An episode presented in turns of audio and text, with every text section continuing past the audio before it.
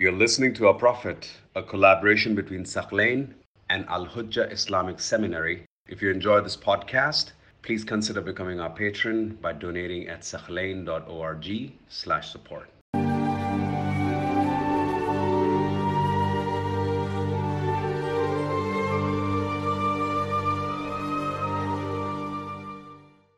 Now, you see also something significant happening during the Prophet's youth when he was a teenager, probably around the age of 20 years old.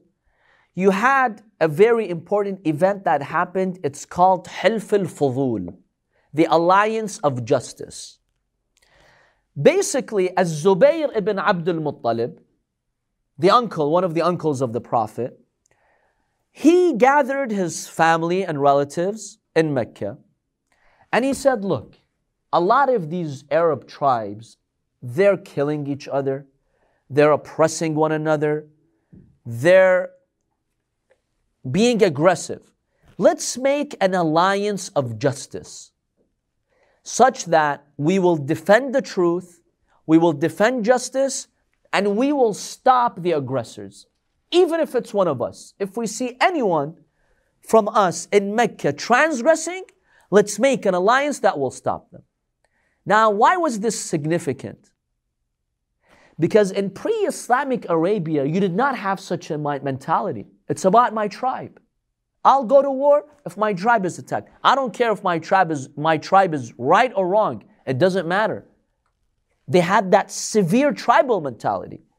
I'll help my tribes men, even if they're wrong, even if they went and they killed and they rampaged and they raided towns, but hey, as long as they're my tribe, I'm going to go with them. That's called a tribal mentality. This was now something unique. They were saying, We will stand, let's make an alliance to stand with the oppressed, to stand with justice wherever it is. Whether it's us or someone else, we'll stand with the truth and with justice. So this was actually something unique. So we have historical accounts indicating the Prophet he participated in that oath of fudul, hilf al-fudul, the oath of justice or the alliance of justice. He was present when this happened, when that meeting was taken place. The Prophet was actually present and it happened in the house of Abdullah ibn Jad'an in Mecca.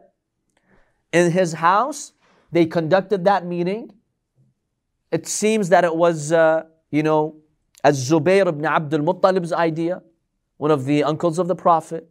The Prophet attended and he said, Yes, I will take this oath. Because it is an oath of justice, I will take it. So the Prophet actually made some alliance even before he became a messenger of Allah subhanahu wa ta'ala. Oh, he was not more than 20 years old, maximum 20. So this was right after the Fujjar battle ended. That Fujjar battle, 16 to 20 years old, the Prophet was. After that battle ended, as Zubair said, look, let's stop this. No more wars. According to, you know, uh, to your tribe, let's stand with the oppressed. Let's stand with the justice. The Prophet said, that's a great idea. That's something I want to be a part of.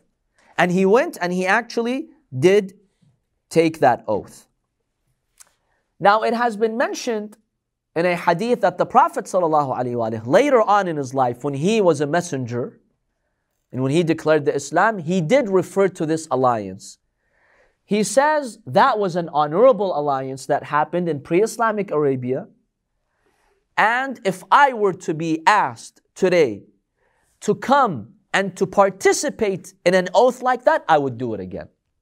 So we see the Prophet actually had a lot of respect for this alliance. Now, what does this teach us though? It teaches us a number of things. First of all, it teaches us the Prophet even when he was a teenager or 20 years old, he was after the truth.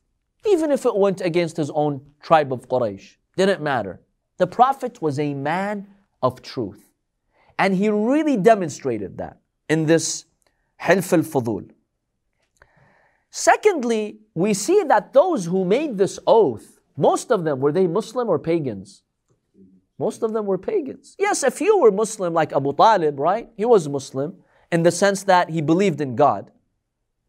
He was a worshiper of Allah. He was not a pagan. But the other uncles of the Prophet, right? They were pagans, they worshiped the idols. A lot of the members of Quraysh, they were pagans, and the Prophet despised idol worshipping. However, when he saw that they made an honorable oath, he joined them. What does that demonstrate? That demonstrates that when it comes to justice, don't look at the religion of people. Doesn't matter what their religion is. Muslim, non Muslim, Christian, Jewish, atheist, Buddhist, it doesn't matter. If it's an act of justice and you're standing with the oppressed and you're rejecting oppression, then go for it. Don't look at the religion of those people. This is what the Prophet demonstrates to us. Even though they were pagans, but they were doing something right. They had a just cause. Whenever there's a just cause, be a part of it, regardless of that religion. So this is something that we learn from the life of the Holy Prophet sallallahu alaihi wasallam, even way before his prophethood. This is when he was only, you know, a teenager or 20 years old. So we see that the Prophet ﷺ participated in this important event.